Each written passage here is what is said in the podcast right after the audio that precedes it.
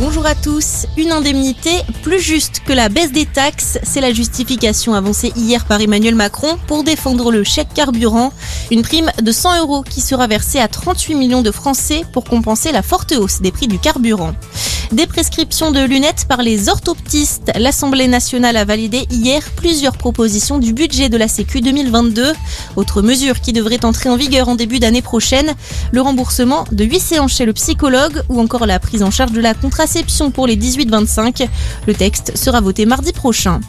La réforme de l'assurance chômage reste en vigueur. Le Conseil d'État a rejeté hier le recours des syndicats qui demandaient une suspension du décret entré en vigueur le 1er octobre. La nouvelle méthode implique un versement d'allocations plus faible mais plus longtemps dans la durée d'après l'UNEDIC, ce que conteste le ministère du Travail.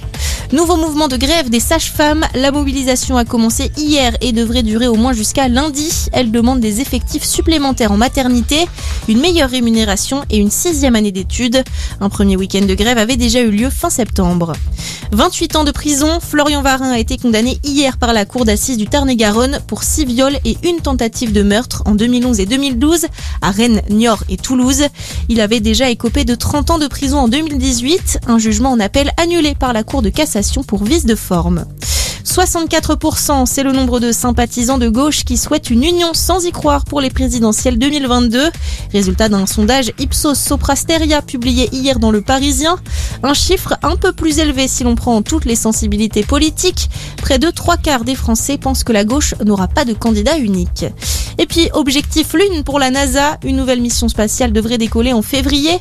L'agence américaine prévoit de renvoyer des humains vers le satellite, dont la première femme. Artemis 12 pourra partir entre le 12 et le 27, a annoncé hier la NASA. Merci d'être avec nous, très bonne journée à tous.